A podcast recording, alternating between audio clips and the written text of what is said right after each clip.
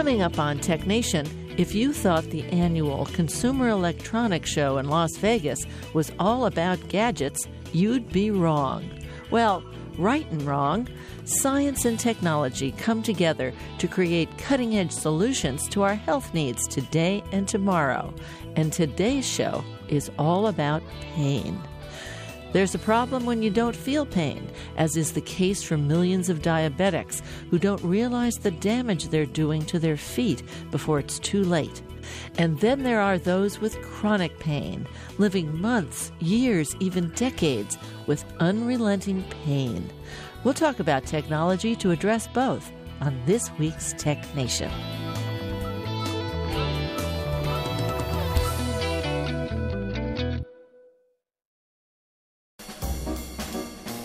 Let's Take Five with Moira Gunn. This is Five Minutes.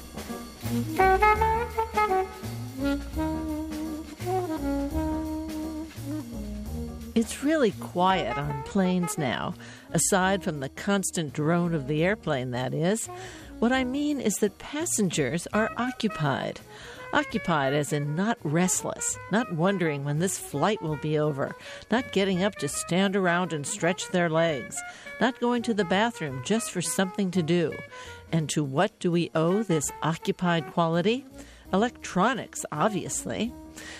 It's not really social media. You pretty much have to pay for the internet on airplanes these days, and even if it's free, half the time it's down for one reason or another. But at least those messy newspapers have become pretty rare. For years, you brought your morning paper with you to the airport. But remember when you opened it up? It's wider than a normal airline seat. So you jerry rig it around to read just one article or another, and then you start discarding sections. You root around for a pen to do the crossword, and it's all a bit irritating for everyone around you. Who among us can return newspapers to exactly the same footprint and thickness they started with? And let's not talk about those folks who bring on board the Sunday edition.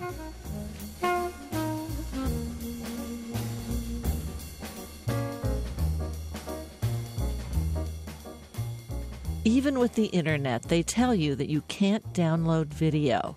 So passengers tend to download their entertainment before they get on the plane. The first time you see the person next to you watching a big screen movie on the tiny screen of a smartphone does make you wonder. But it's the screens, in fact, that are the hot commodity. My cross country flight just yesterday announced there were plenty of free movies and TV shows to see. Just have their app downloaded on your portable device and log on. Do you need a headset or actually a screen? Well, tough luck. BYOE, or rather, bring your own electronics, is the order of the day. And why not? People who fly regularly are little self contained consumer electronics stores. I myself had three choices of screens right on my person. So why should the airline buy one for me? It can break, become obsolete, or both. Look, it's not personal, it's just smart business.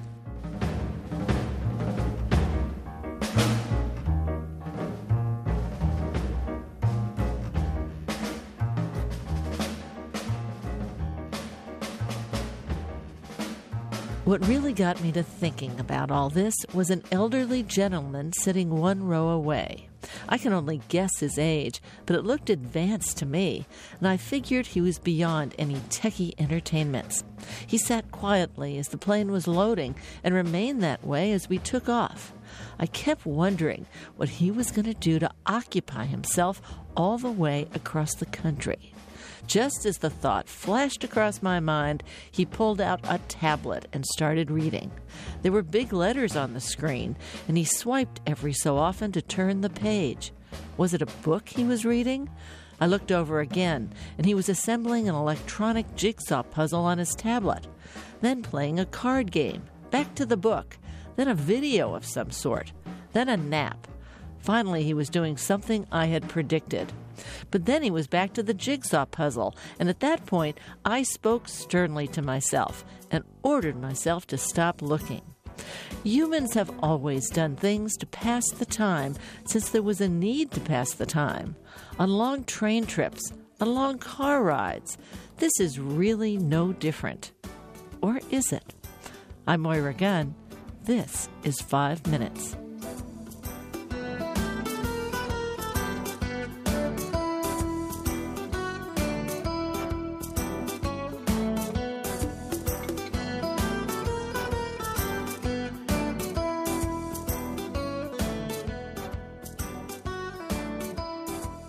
Five Minutes is produced at the studios of KQED FM in San Francisco.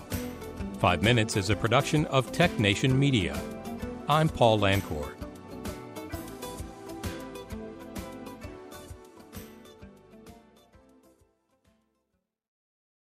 From San Francisco, I'm Moira Gunn, and this is Tech Nation.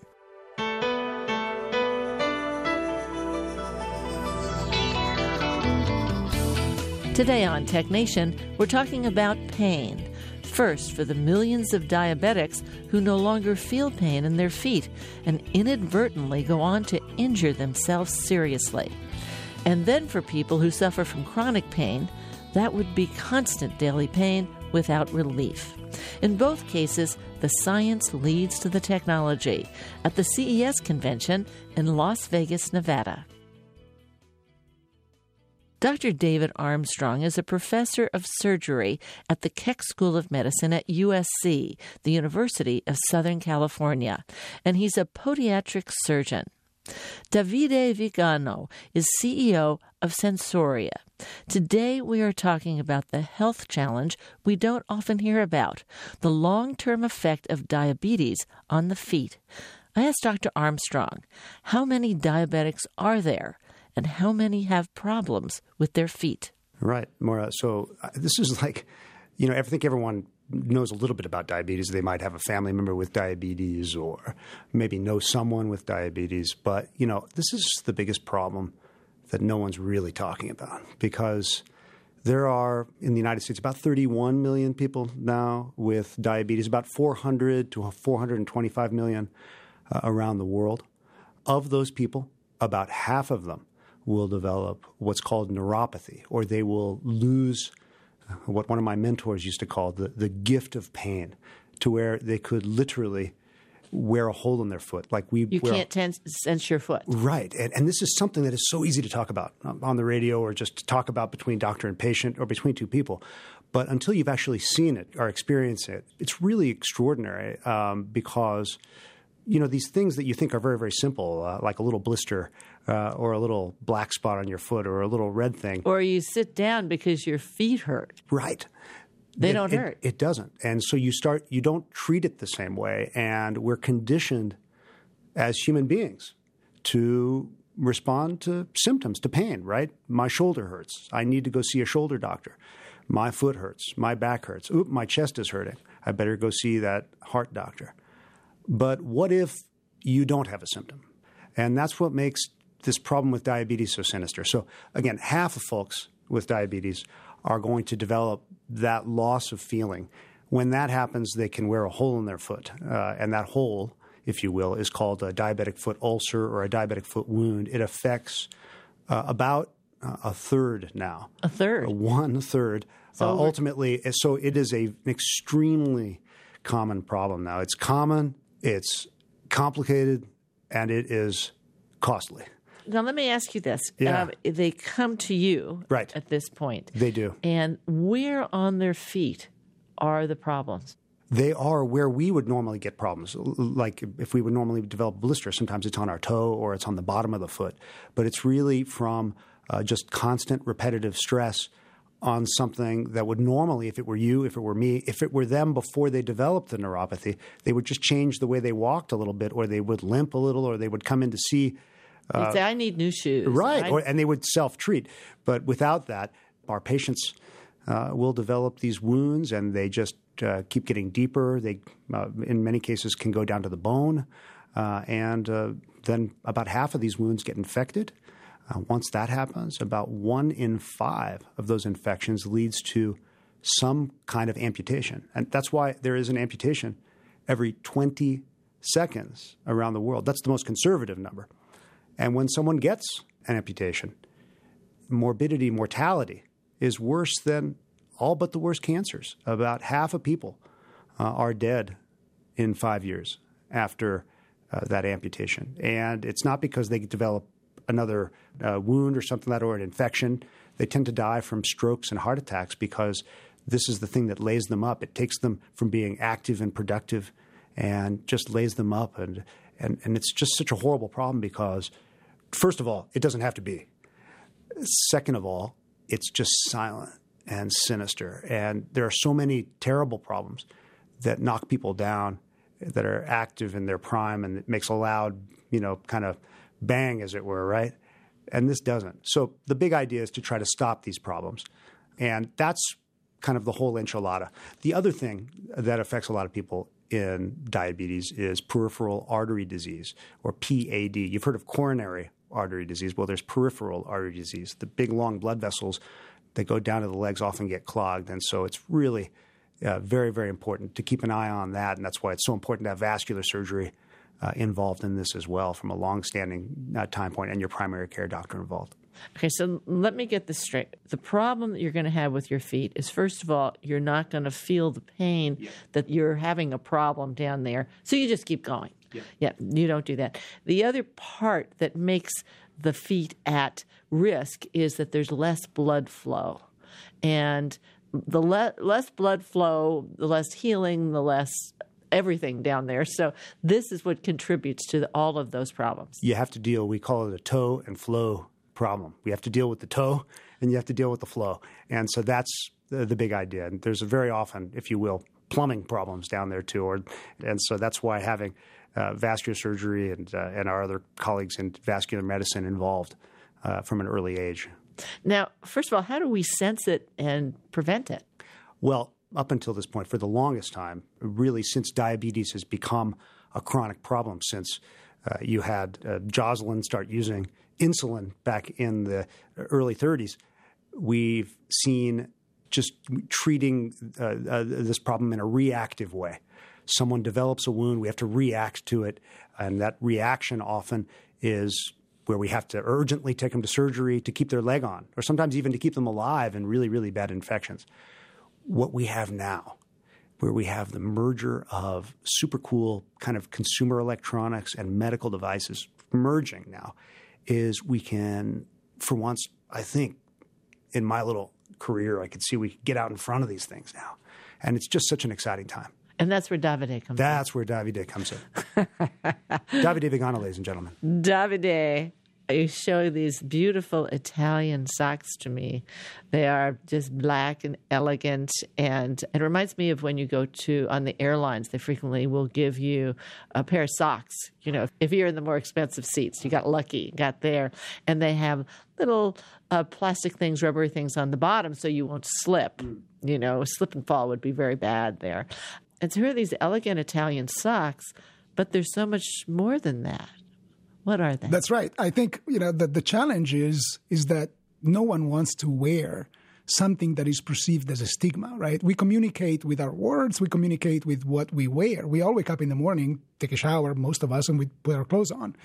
And what we wear communicates in part who we are.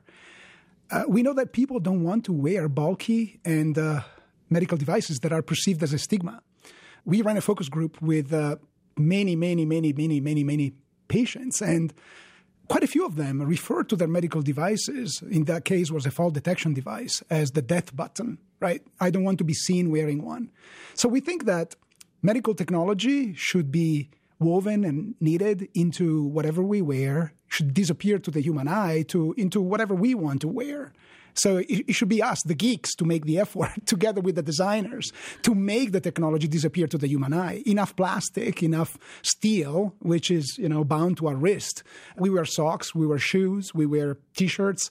We're going to put textile sensors into each one of those garments uh, so that we can detect and replace in some cases, the so incredibly useful pain sensation in this case that, you know, diabetic patients suffering from peripheral neuropathy don't feel. So, so when I look on the bottom of this elegant sock here, this elegant Italian sock, it has two square patches, basically where the ball of your foot would land, and then these lovely little squiggly lines up until about the heel, and there's another little patch there, and it's all very soft, rubbery. You kind of want to put them on because like, oh, they, I bet that feels good. You know? okay, so this they is, do feel this good, is actually, the medical yeah, but- device you're talking about. but, but isn't, isn't that the game changer? Uh, You're you're really picking up on on this immediately because this is when we start to see medical devices that any of us, doctors, nurses, or just engineers, will want to wear. That's when the game has changed, and and this is what's happening now, and it's been creeping up on us. Uh, maybe for the last decade or so, but it's just I just became a believer. this is like you would. I could show this to a million people. With, oh, this is really cool. You know, and it's like, what do you mean it's a medical device? What do you mean it communicates with my iPhone or my, you know, whatever I've gotten here? So anyway, now what? What do these uh, little patches do? This is So a black. I patches- should tell you people that that, uh, that are listening. This is black on black. So Mm-hmm. it's all very it's kind of the Johnny Cash of consumer electronics. Yeah, it's very Totally. subdued, right? Very so, subdued. Yeah, so we It's want. sleek, we- very it doesn't sleek. have to be part of the conversation, right? I'm wearing something that is providing with me with detailed information about my health or my fitness. Uh, those patches are actually textile pressure sensors that we developed. So they're 100% textile, but they behave like a pressure sensor. Um, so they're impossible to detect. They're very comfortable. They're washable. Um, and uh, you What do they send then to your? You got so you got them on both feet, obviously. And what do they send up to your device? So if I'm uh, a, a consumer, uh, I could actually wear them just for a, to, to go for a run, and it provides me with, with my cadence, with my heel striking technique, forefoot striking technique. Mm-hmm. So we have thousands of people using them right now in running, as an example, distance runners. But if I'm a diabetic patient, I want to make sure that I get information about the fact that I potentially could be wearing one of these socks to prevent a foot ulcer to happen in that location because that, that location had the scratch as an example right so i want to make sure that we maximize the circulation blood circulation in that area so that scratch or blister heals correctly and in a diabetic patient that's a challenge right What doctor? would we see? What would we see in terms of the input from these socks that would tell us there was something wrong? That's a great question. So wh- I think what you will see with these things and these socks are you'd see consistently high pressures uh, in an area. Uh, another technology that we've worked with that I know that Davide has worked with as well because we've worked on it together um, is skin temperature, and you will see uh, a wound will heat up before it breaks down. So we might see if you have a high pressure area, right, you will get inflammation. Look, if you want to sound smart and you're talking about, and who doesn't, by the way, FYI, and you're talking about any chronic disease, just mutter inflammation under your breath, and you'll be right. Uh, but but but these folks will develop inflammation that's uncontrolled. That's and there's an asymmetry between like right and left, or even between one toe and another, and that yes, and then you can dose your activity by checking your skin temperature and your pressure just like you dose your, say, insulin by So checking this your is an glucose. early warning system. It's like exactly. It, it's it's it is in a way, in a way like an ECG for your for your foot, or it's a or it's like a glucose meter for your Yeah. foot in a way. Well, you, you often, as a mother, you you're used to your kids fall down. They show you things, that, and the first thing you do is you put your right hand over. It's like, do I feel heat? And then you know, is there really an injury here, or are we just going to put a band-aid on it, even though it doesn't need it? That's but it. you got a band-aid. you know? Yeah, and when that when that hin- injury happens on a diabetic foot, it's it's a real problem, right? People tend to underestimate, and we don't talk, I don't think, nearly enough about the challenges that a dia- people suffering from diabetes have when that happens. And so when that happens, how does the how does the foot react as opposed to one that has the blood flow and has the pain sense? A- another great question. The, these this reacts um, as you might expect it to react. It you you will get initially a blister. Uh, that blister, if it were you or if it were me, we'd be hurting so much. Just automatically, we would change the way we walked. We'd kind of limp on it or something. But these uh, folks, because they've lost the gift of pain, they don't limp through it. They just walk through it. So this gets uh, more and more deep. And you see how you're having that reaction right now that you're you're you're, you're pursing your lips because you're imagining it hurting. They, they don't have that. So they so they'll keep walking through that, um, and then uh, it will get deeper. It will uh, become like a full thickness wound. It will then, in many cases, get colonized and, and infected. Uh, and that's when it could lead to things and these horrible, horrible, scary things like you've heard about gangrene and and, uh, and sometimes what's called necrotizing fasciitis and and infections that become real surgical Become systemic eventually and Oh, could kill you. That- right, and people say their feet are killing them. Here, their feet are, killing, them. them. Yeah, yeah. That that's fascinating. And so at that point, then you come in, you perform surgery, uh, or we get to the a certain point, like Yeah. okay, we really need these wounds to heal. Yes, and you show up with this super nifty smart boot. Switzerland après ski boot. wow, this is, this is so cosmopolitan. It is. My I was gosh. like, wow, this is. Real. I thought you were bringing me. You're from Alto Adige, aren't you? I thought you were San bringing Moritz. me. You know, I can I cannot endorse. I am a journalist, but I can tell what a, I can tell what an Italian high end ski resort ski boot looks like. You know, and here is this ski boot. What is this? Uh, yeah, the device that we have here is just really cool because um, we know that um, it's not what you put on these wounds that heals them, although there are many different technologies that we have that can speed healing. It's what you take off. And you need to take off uh, the pressure, uh, uh, and that's what we talk about with offloading. You also need to surgically treat these wounds by cleaning them up and sometimes getting rid of the very limb threatening infection and then reconstructing them. But the first thing is to take off the, the pressure. And that's where uh, this next generation um, smart boot comes into play because it has a modular design now that's really cool. But then on Now, top, what do you mean by a modular design? it's where you, you, the patient, or the patient's caregiver, nurse, or a doctor, can change uh, in a very, very simple way uh, the little areas that can be protected um, in this device in one device. They don't have to do a lot of, um, they don't have to do a lot of very expensive customizations. They can do it with the insole itself. The insole looks like a jigsaw puzzle. I- I- Several I- layer jigsaw puzzle Yeah. of different densities, and, Right. And you can interchange them, Right. and, and uh, we call it multi-laminar and multi-durometer. Uh, how's that? I can charge more if I say that, right? I don't Yeah, know, but- I, won't uh, charge but, you uh, anything. so, but but you. anything, at any rate, the, the the point is is that it just it comes apart and you Right. and you're able to literally and it's connected like a jigsaw puzzle. Right. And and so you can form what needs soft, what needs hard. and there's there's some things that can be heat molded as well, which are really elegant as well. And you and, and again, you keyed on the key thing is that it's it really is it's these are nice to look at uh, as opposed it doesn't look uh, uh, as much like a medical device. It doesn't look like oh my goodness I'm injured, although clearly you are if you're wearing this. But it's just a lot kinder uh, and gentler. Now, on top of all of that, um, is and, and one of the real advantages and the real innovations now is the uh, the smarts attached to it. Now there is a next generation uh, magnetometer and gyroscope slash accelerometer on it that can uh, detect where it is in space, Uh, and if and even more importantly, if it's being worn or if it's not. Because remember, yeah, yeah, gotta have it on. Right. uh, it's not going to work if it's not on. So, about 15, 20 years ago, in the very early days of what are now called wearables, we did uh, research, and uh, uh, one of the more well known studies we did in that kind of line of work was where we took back then wearable devices, which were like $5,000 a piece. Now, many of them are almost like free. And we put them on the patient's waist, and then we put another one on these removable cast boots that we call them removable cast walkers.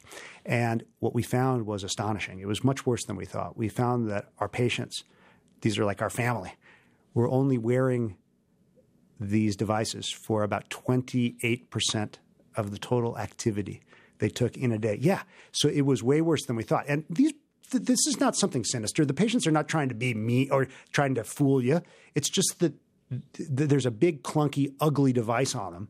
And, and not very comfortable. no. There's some very interesting structures on this. This rubbery honeycomb that gives you strength, but also gives. It's like it's really very interesting from a material Yeah, standpoint. it, it really is. I mean, and that's where the Italian design and uh, footwear innovation excellence comes into place. Our friends at Optima Molliter in uh, the Marche region, beautiful region in in uh, in Italy, the same region that actually develops Tod's shoes, right? The Oh, yes. Armani shoes. I didn't right? even know that. Oh, absolutely, absolutely. That's true. So, Wow. so we partner with uh, um, Franco Salvatelli and the Salvatelli family in the Marche region to develop the Motus Smart. Motus means movement, right?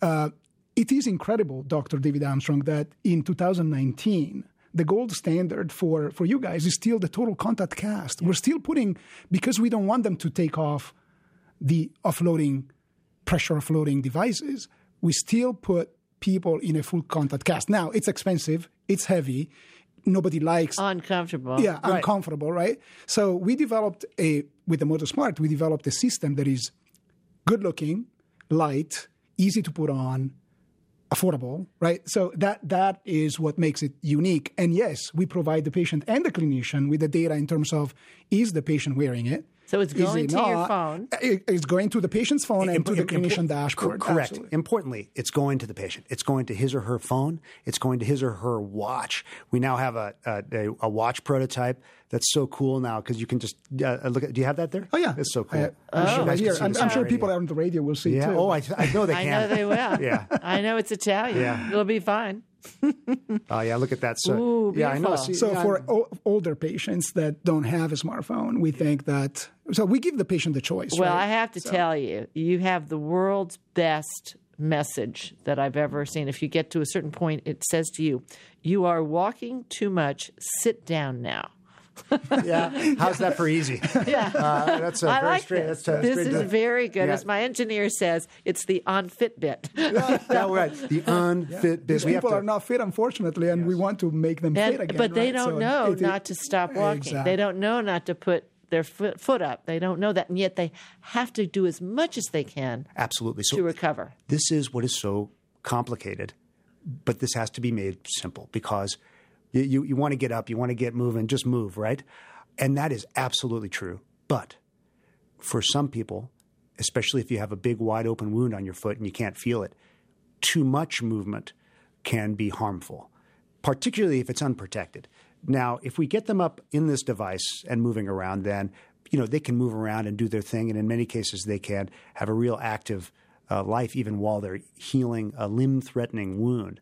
But giving the patient, giving him or her uh, that information, it, it just is completely flipping the script, and it's totally uh, changing how we interact with our patients uh, from the ground up. Really, you know. I've been speaking with podiatric surgeon Dr. David Armstrong and Davide Vigano, CEO of Sensoria. We'll talk more after a break.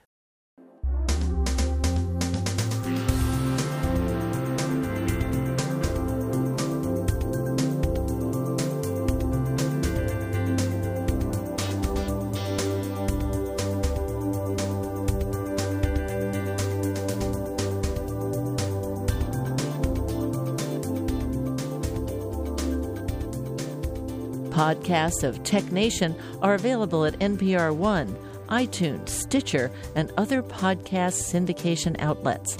Coming up in the second half of our show, chronic pain. Daily experiences of pain over months and even years. I'll speak with Dr. Shai Gozani, the president and CEO of NeuroMetrix, about their approach. Stay with us.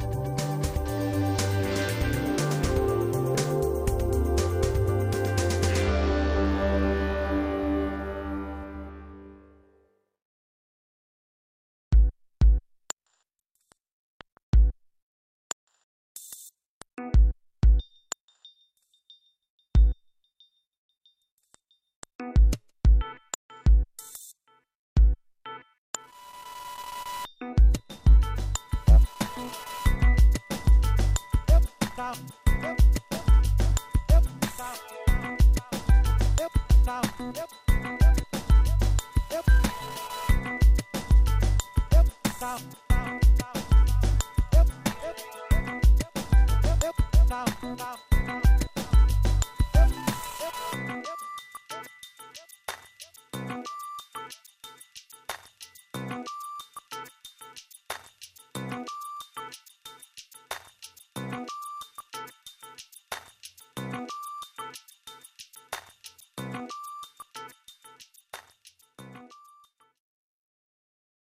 You're listening to Tech Nation. I've been speaking with podiatric surgeon Dr. David Armstrong and Davide Vigano, CEO of Sensoria. I know that you recently published in the New England Journal of Medicine an analysis of recovering from these wounds and this Yeah. compared to the how much it costs for other diseases. Yeah. What what did you find? Well, a a couple of things. First, well, this problem right now, um, when people develop a wound, uh, and then when they certainly when they develop an amputation, uh, about half of people will be dead uh, in five years after they develop an amputation, and this is worse than all but the worst cancers, uh, up to actually eighty percent in some cases, depending on other problems they have. Um, but the cost uh, of this problem is also very similar to, to cancer. The direct costs associated with taking care of the, the, the leg and foot and diabetes is now more expensive uh, than the five most expensive cancers in the United States. And there are plenty of people right now on air talking about breast cancer and colon cancer and skin cancer and lung cancer, and you know, and they should be. God knows. But I can guarantee you that the three of us right now, just hanging out here, we are the only, we happy few, are the only folks talking about feet in diabetes. And you want to talk about a, a, a big problem that no one's talking about. So that's uh, some of the data from that New England Journal piece. In addition to that, when people are healed, maybe they're not healed uh, because uh, once they're healed, about 40, 40% will develop another wound uh, in a year, about two thirds in three years, about three quarters in five years. So uh, recurrence uh, is not common. It's it's likely. So again, maybe we have to flip the script, and if these patients are healed, maybe they're not healed, and if the foot in diabetes is maybe a little bit like cancer, and obviously it's terrible to compare one horrible thing to another, but if we did that, then maybe when people are healed, they're not healed. Maybe they are in remission. If And we so- think about it that way. right. way. And so we use that term remission now. And we sort of coined that some years ago. And and so when we talk to our patient, we say, you know, um, uh, Mr. Smith, uh, Ms. Gonzalez, thank God you're healed. But you know what? This is like cancer. And you sh- you say cancer, and you watch them kind of stiffen up a little. Um, and and and then you watch that, and then you say, "But okay, listen. Here's there is. It's very likely that you're going to get another sore in our long life together. But you know what we're going to? But but you know what we're going to try to do? You're in remission now, just like with cancer, and we're going to try to keep you in remission, and we're going to try to make those that wound as minor and as short lived as possible. And here's what we're going to do: we're going to get you into some smart shoes, some smart socks. You were already in that smart boot to heal this. Uh, and we're going to be dosing this activity and we're going to be working together uh, on this. And then you start to see them kind of lighten up a little bit. And this is now something that we see more and more in our clinic um, as we're integrating a lot of this, not only in research projects, but in everyday life. And it's just really gratifying. we can, we can work on this and know ahead of time. We can be on top of it.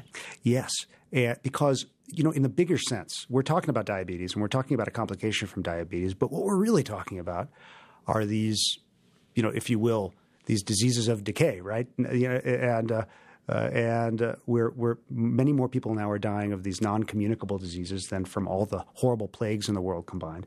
And what we have to start to do, whether we're talking about diabetes or cancer or cardiovascular disease or lung disease, any of these so- so-called NCDs or non-communicable diseases, is we have to try to, if you will, to delay decay, right? And these gadgets are not just gadgets. They are things that are agents, if you will, that can help us do that a little bit nicer, in a nicer way, because they're they're patient facing.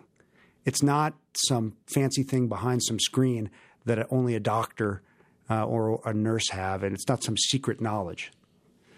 Yeah. And that's the problem because in the U.S., the average you know primary care physician I just read uh, has just eight minutes Yeah. on average to Yeah. actually see a patient. So I think is both patient and clinicians, right? So how do we make it easier and less costly to have this journey, right? Because if if the patient is in remission, how do we let not just the patient know, but the circle of care and the clinician know, hmm, there is some, you should really probably see this patient again, right? So we should help. Technology should help highlight the high priority patients. I think you know, doctors now call it personalized medicine at the end of the day, right? right? So after surgery, I would assume there are patients that you want to follow more, and you probably want to tweak the ranges of pressure for each specific area and so forth. There is there is no reason why we shouldn't be able to do that right now, right? We can do that right now through cloud computing, without them, through without them visiting, without right, without even seeing the. That, that's right, and so and so we will have so so we have and you know we've we've talked about the potential value of AI and and and uh, um, actual you know smart algorithms that are identifying all these data. Um, and doing uh, really good quality signal processing and identifying these things. These socks, you know, were really used by runners. Good design is good design. They work for everyone. I- am reminded when in the United States they first started saying curb cuts. We used to just step off the curb, and then they made these things you had to have it. So you know, disabled people, whoever they were, could come up and down without having to step. Well, then, you know, suddenly everybody with a stroller loved it, everybody with a bike loved it, everybody with had to pull their their um, their luggage in. It's like, it's like that's the way it should have been designed to begin with. So, as design in the total world, the healthy world, melds with design in the medical device world, now we're talking about what really works for you. That's now exactly you're, right. Now you're talking, yeah. Moira. And absolutely. Yeah, from a technology standpoint, there are really three things that are happening, right? Beyond the design, now we have access to these three things that are crucial to actually implement this type of solutions. Number one is non-traditional sensing technology. The textile pressure sensor that we talked about before did not exist before. We will see textile temperature sensors. We will see textile sweat composition sensors coming to market, right? right. That's the, the first thing. I call them non traditional sensing technology. The second thing is microelectronics are becoming so small and so powerful that will disappear to the human eye at some point. And so inexpensive. And, number, and so inexpensive. So we, you can put it in, you know, blood vessels, right? So at this right. point, right? So, and number three, and even probably even more importantly, we have access to data through cloud computing that allows us to enable this type of algorithm creations and constant monitoring in a very cheap, affordable, and pervasive way, which we never had before, right? So these three things combined with great design, I think, can change the medical device industry, right? And consumer electronics can can help us with that. And the Motus Smart is just one example of that. Well, thank you so much, gentlemen. I hope you'll come back and see us again. Oh, are you kidding? Absolutely. Anytime. Thank bring, you for having bring us. Bring me all this Italian stuff. thank you. Thanks a lot. it's fun. Podiatric surgeon Dr. David Armstrong is a professor of surgery at the Keck School of Medicine at USC. Davide Vigano is the CEO of Sensoria. More information is available at sensoriahealth.com.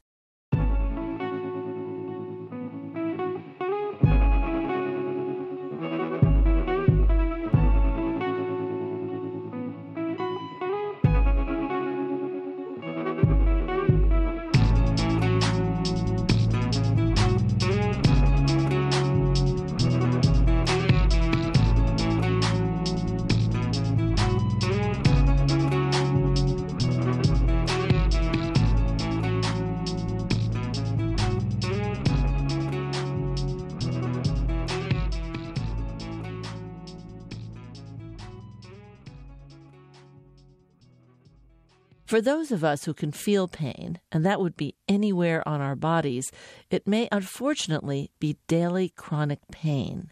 Scientific research helps us understand chronic pain and gives us directions on how to treat it.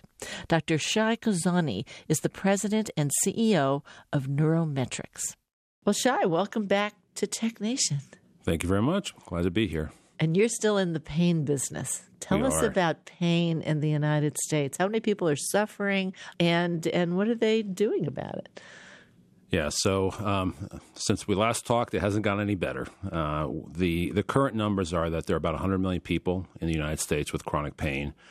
The country is spending about 600 billion dollars a year, both in direct and indirect costs. There are more people with chronic pain, and there's more money being spent on chronic pain than diabetes, cancer, and heart disease combined. So it's really one of the most significant issues that the country is facing. And as, of course, with the aging population, it's only going to get worse. Uh, sort of superimposed on that, we also have the opioid crisis, which has really uh, accelerated here in the last several years, or at least the awareness of it has accelerated. And that's really had a pretty significant impact on the chronic pain community in a variety of ways. What qualifies as chronic pain? So, the technical definition of chronic pain is pain most days for longer than 90 days, so three months. So, Every day. More most most days. So the majority of days you feel pain for longer than three months. So so that this is to distinguish it from something like an acute pain, maybe if you had an injury or post surgical pain or something Where you along those tripped lines. and you got- Exactly. yeah, you, you you can feel it for a week or something like that. Precisely. So this is and, and that that's sort of the minimal definition. Most people with chronic pain have had pain for for you know much longer than that, years and, and even decades. So it's really something that becomes ingrained in their life. Now, what are we talking about here? Is it that your knee hurts every day, or your what? Describe this for us. You know there are as many forms of chronic pain as there are are people with chronic pain. It, it's it's uh, it's sort of, and I think it's one of the challenges. It, it defies simple exp- simple explanation. So you know, in, in terms of the, the typical categories of chronic pain, they they go by you know low back pain, arthritic I was pain. when I, as soon as I asked the question, I thought all the low back pain people are going to be shouting, "You know about low back pain, right?" Exactly. So that's that's the most common. Low back pain and arthritis are the two most common forms of, of, of, of chronic pain, and of course, both increase with age. And then you have nerve nerve pain. So from diabetes, from people who've had chemotherapy, uh, from uh, shingles. Um, you have central, sort of what's called central pain and multiple sclerosis, fibromyalgia, conditions like that. And then there's a lot of uh, sort of ill-defined pain syndromes that are, are hard to put diagnoses on. In fact, fibromyalgia for many years was considered a sort of a psychosomatic condition, and it's only recently that it's actually been been clearly defined as a as a chronic pain condition.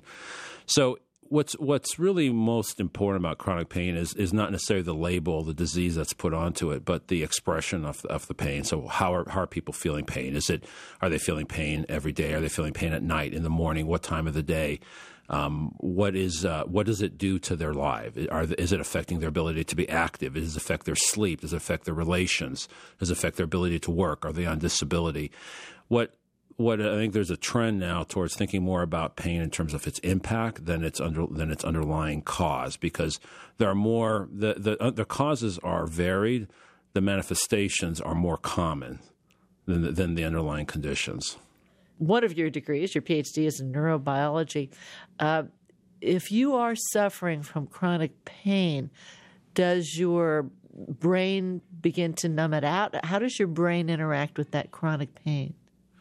Yeah, that's a that's a great question, and and that, I think that's something that is really emerging now in the last, I'd say, five to ten years as very very important.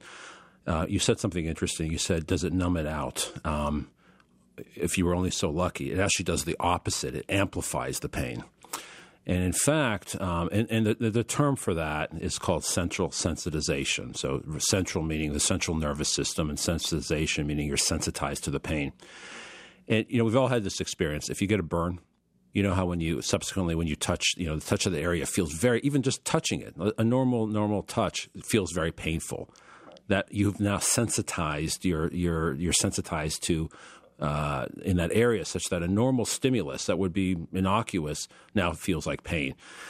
That's what happens in chronic pain. The brain, over time, because of this kind of constant flow of pain signals into the brain, instead of numbing it out, it does the opposite. It maladapts and actually starts to amplify the pain, such that over time, the pain becomes locked in in the brain. And in fact, the original insult, inflammation or injury or whatever whatever the original instigating problem was may have actually somewhat abated but the pain can be just as bad because now you're perceiving it in your brain in even normal stimuli or even the absence of stimuli you can perceive pain and a good example of this is fibromyalgia it's a devastating condition there is And no describe it for people. Not well, so fibromyalgia is, is it's really a constellation of, of, of symptoms. It it's um, it, it involves pain, widespread pain. So it's it's pain in multiple locations all over the body, fatigue, um, muscle and joint discomfort, um, often depression, sleep problems. Uh, often associated with post traumatic stress disorder, so there's a big psychological component to it. But there's nothing um, there's nothing that you can point to in terms of a physical injury that led to fibromyalgia. Yet p- people with fibromyalgia, and it's sort of 80, 90% women versus men, have experienced pain all over their body, but there's nothing, there's no insult that led to that. It's the the brain, the way the brain processes pain signals and normal sensory signals has changed such that um, what what should be normal perceptions are now perceived as pain. But yet, to the person suffering from that, it's pain because pain at the end If of the day, if you feel is, it, it's pain. It's pain. It's it's it's there. It's it's just as bad as if you broke your leg. In fact, it's worse because it's all over the body. So this concept of central sensitization is really important. And it's now being recognized that low back pain and osteoarthritis and conditions like fibromyalgia and nerve pain, they all have a major CNS component to the point where you almost have to think of chronic pain as a brain disorder or a brain disease, not just a sort of a peripheral or ex- extreme problem in the extremities, but actually a problem in the brain. And that leads to different treatments. Now, when you said CNS, central nervous system, that all leads to the brain, but that's not part of the brain, is it? No, so the, the, the term central nervous system refers to the brain and the spinal cord. Okay, so, So it is included in the yes, the brain. The brain. You know, these are. It's kind of a colloquial term. So, CNS is a medical term meaning you know the spinal cord and the brain and everything in between. The peripheral nervous system are your nerves. You know that what you you know that and your muscles. Those are kind of the per, that's the peripheral part of the nervous system. Then you have the central nervous system. Now, you undertook a, a study to study this in the United States. What did you study? So we were asking um, uh, an interesting question, I think, which is um, th- there's these two crises in the United States. You have the chronic pain crisis, and you have the opioid crisis. And they're often conflated. They're often thought of somehow being related, and there's clearly overlap. But the question we were interested in is how does the opioid crisis affect the cr- people with chronic pain? But the question was in the reaction of um, the medical community and government, um, both state and federal, to the opioid crisis has been to do what governments often do in medical systems react in a rather dramatic way. So the pendulum has swung completely the opposite direction to where now it's very hard to get opioids. And even people who need opioids, which does include many people with chronic pain, at least in a in a more controlled way, they can't even get them anymore. So we were interested what the, what has what what is the reaction of the chronic pain community, and how has this opioid crisis and reaction to it affected them? And what we found is it's it's really pretty dramatic. So we found that that because of the opioid crisis, um, most people with chronic pain can't get opioids anymore. Um, to the extent that they are using opioids, they won't tell anybody. They're not communicating with their doctors uh, about it. They're actually lying about opioid use because of the stigma associated with it. And they're also finding that doctors are not really providing them with alternatives to opioids. So what we see is that because of this um, understandable uh, reaction to opioids, because of what it's doing to communities and, and, and many people, it's left people with chronic pain on, out on their own. And now you've got people in chronic pain who can't get adequate pain relief. 90% of people with chronic pain, as a result, they're looking for alternatives. You know, what we learned is, you know, it's really affected their lives, but the positive outcome of this is they're ready and willing and doing um, a lot of research to find alternatives and open to those. Now, you were here several years ago. You we talked about your first product, Quell, and now we're up to Quell 2.0. Remind us, what was Quell and what's now Quell 2.0? What's the difference? Well, it's one of those rare situations where the, the sequel is better than the original movie, right? Let's Um, hope that continues for NeuroMetrix. um, not true for most movies, but I, I think it might be true here. So, um, you know, background on, on Quell. So, Quell is a is a is a neurostimulator. It's a wearable neurostimulator. So, what that means is it stimulates your nerves, your peripheral nerves. So, in this case, it's placed. It's a device that's placed on your upper calf. Um, nothing magical about that. It's just a place where there's a lot of nerves. It stimulates those nerves and feels like a kind of a strong vibration. That strong stimulus, which goes on for an hour and then off for an hour as long as you wear it, continuously sort of cycles in that fashion, will trigger your brain, um, your, the pain centers in your brain to uh, produce your own and release your own endogenous opioids. So these are opioids, but they're not external opioids. They're the own, your own opioids, and most people have heard of endorphins. That's an opioid. In this case, it's releasing probably what's called an enkephalin, which is another kind of opioid. But that, But you made it. It's you. you made it. It's you, and it's very specific to the pain pathways. So, uh, unlike if you take a pill and it's in your blood, and it's you know crosses into your brain, uh, you know it's everywhere. So it's affecting yes, it's affecting your pain centers by all means, but it's also affecting your emotional centers and your you know the centers that are, are involved with addiction, and it's affecting your your gut, and and so you're causing all kinds of you know secondary effects outside of pain by stimulation, you're getting a very precise kind of down regulation of pain perception through your own endogenous mechanism. So that's what Quell does. Um, what's it also does is important. It, it, we realized early on, you know, it, it's you want to collect data. You, you, want you want to understand how the device is being used and the outcomes. Uh, and by this I mean objective outcomes like how people are sleeping and how they're active, and it records that. And then via the app, there's a companion app. You can tell it your pain levels um, psychological burden of pain that you're experiencing and your demographics. And all this data we've been collecting for now approaching four years. Um, and all this data is aggregated in the cloud to the point where we now have the largest, we believe, at least one of the largest chronic pain databases in the world, uh, with hundreds of thousands of data points on many, many people with chronic pain. So, um, you know, historically, we've used this data as kind of as a, as a tracking mechanism for, for the people so they can see, for the user, so they can see, okay, yes, my sleep has gone better, my activity levels have gone up, my pain has gone down. It's good positive feedback what we had always hoped to do is to get a large enough database, and then we could apply. And as we talked earlier, it's, it's, let's call it a buzzword, but it's AI. Um, but technically, it's machine learning, which is a subset of AI, to start to extract um, really pertinent patterns out of this what large can we data. learn from this data? Exactly. And what that means is when you, a new user of Quell, starts using the product now, uh, and this is incorporated into the, the sequel, Quell 2.0, you're not it's not starting from scratch. It looks at your demographics and it looks at your pain conditions, where you experience pain. Do you have fibromyalgia? Do you have back pain? Do you have it in your upper body, lower body, et cetera, et cetera? How long have you had it? Um, what is your psychological profile? Because that's a major impact. And, and, and then some other physiological measurements. And from that, it can say, okay, here's how you should you should use the product. Is, is it, we can so out of the box we can we can be much more effective. So you don't have to go through this kind of trial and error process, which a lot of people will fail at because they they don't get relief quickly. They will give up.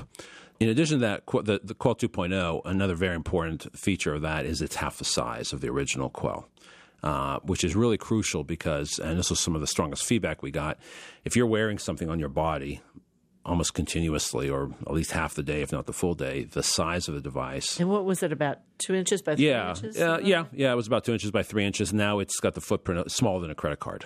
Um, so it really was a 50% reduction or uh, in, in the area. And it feels more substantive than that, even because um, when now you almost don't feel it, and you can you know if you're sleeping with a device and you roll over, you don't it doesn't it doesn't obstruct your sleep. So that was a really important uh, but very difficult uh, innovation for us to get that kind of battery power technology and, and, all that all the the elements into a form factor that was half the size. So we're very excited about it. You know, the ultimate, the core technology of neural stimulation is the same. So it's clinically, it's it's the same tool. Only we think we've made it better uh, for for more people. Does it work for everybody? I wish it did. It does not. Um, and there's, you know, our clinical data, uh, which we have quite a bit now, a lot more than when we first talked. We've had you know, a number of studies published. It's somewhere between probably seven and eight out of ten. You know, I'd say probably seven out of ten people that works. Um, we've now been able to to identify you know the subsets of people more more more accurately that doesn't work for. So, for example, migraine is not a good indication but I'll, at the end of the day, um, you really have to try it. Um, and uh, the way we, we manage that, we don't want to have somebody buy a product that they can't use. We we have a 60 day trial period, if you will, a money back guarantee. So you do your own little clinical trial. You try for 60 days. If it doesn't help you in 60 days, it's not going to help you. Um, on the other hand, in 60 days, you ought to pretty well determine if it's beneficial. In which case, I think it could be, it's you know could be a pretty significant benefit in your life. So we we manage that doesn't work in any everybody's you know situation by by having that that trial period one thing that has always been important for me about how this came together is usually this is going to take like four or five different people coming from many different places because there's so much to solve, so much to see. But as I mentioned earlier, your PhD is in neurobiology from UC Berkeley. You're also an MD from Harvard Medical School. You also have a master's in computer science, so you can program all this stuff and know what what that can and can't do. so you're like a virtual team and one person person, Shai. I know it takes a lot of people to do it. Yeah. But all of those places, all of those various, um, we'll say disciplines, they all have a different perspective on how they see things. So bringing those together, I would imagine, helps in trying to move this forward. Um, yes, I, I, I, really have. A, we have an incredible team uh, of, of uh, engineers and and um, you know scientists and more broadly the entire company. So it, it, really is. It's a team effort. It's not an individual's effort, but. Um, you know, it, it, it really is the integration of um, neurophysiology, biomedical engineering, um, electronic design, and then increasingly now sort of digital health, which is you know very important, which is apps and cloud based and data science and and I think that's what's exciting about the time we're in, and it's reflected in you know in in in, in, the, in the meeting here which is you know the integration of technologies. What formerly were pretty disparate technologies that weren't always well integrated are, are now increasingly you know being uh, combined in ways that I think have you know tremendous hope uh, create tremendous hope. And so um, it's very satisfying to be um, not too old to be able to contribute. Um, you know, probably you know. There's so, a breath in your body. You'll yeah, be yes, exactly. Yeah. so um, I've um, I always my interest was always in, in bringing sophisticated uh, electrical engineering, computer science, in physiology into medicine. And I've been very fortunate in having uh, the opportunity to do that for the last several decades. Now, is this something that is over the counter, or are you working with physicians or physical therapists? What are you? Who are you working with? So its primary mode of distribution is it's um, over the counter. It's, it's, available on our website. It's available on Amazon.com, and, and it also is available at CVS. So those are kind of our primary sources. We are very active clinically. So we, we go and we present data at all the at the uh, pain medicine meetings um, pretty regularly. Uh, we publish in the peer reviewed uh, journals. Uh, and that's kind of our path. And, and, we're exclusively focused on the U.S. Um, so our product Quell is only available in the United States. Uh, we actually signed an agreement earlier in well, beginning of 2018, so about a year ago, with GlaxoSmithKline, uh, GSK, and GSK, which is now going to be the largest consumer health company in the world because they're merging with Pfizer's consumer business. Um, and they have pain products, you know, in uh, broadly Excedrin, Advil uh, from Pfizer, and then, and then premier products outside the U.S. Will have the technology outside the U.S. So internationally, it will be available under GSK. In the U.S., it'll be available under Quell. Well, uh, it's it's a pleasure to see you again, Shai. Please come back. Don't be shy. I hope hopefully it's not another two to three years, but uh, thank you very much. I appreciate the opportunity. Always nice. Dr. Shai Gozani is the president and CEO of NeuroMetrix. More information is available at neurometrix.com. That's neuro, N E U R O, metrics, M E T R I X, neurometrix.com.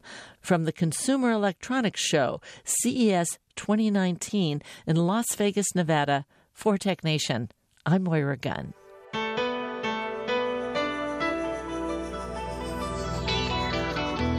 Tech Nation and its regular segment Biotech Nation are produced at the studios of KQED FM in San Francisco. Executive producer is Matt Gardner. The director of technical production is Monty Carlos. And audio engineers include Howard Gelman, Seal Muller, and Larry Upton. Our theme music was composed by Ann Nachtrieb Zessiger and Robert Powell, with title creation provided by NameLab Incorporated of San Francisco. Program information and internet audio is available on the web at technation.com. TechNation and BiotechNation are productions of TechNation Media. I'm Paul Landcore.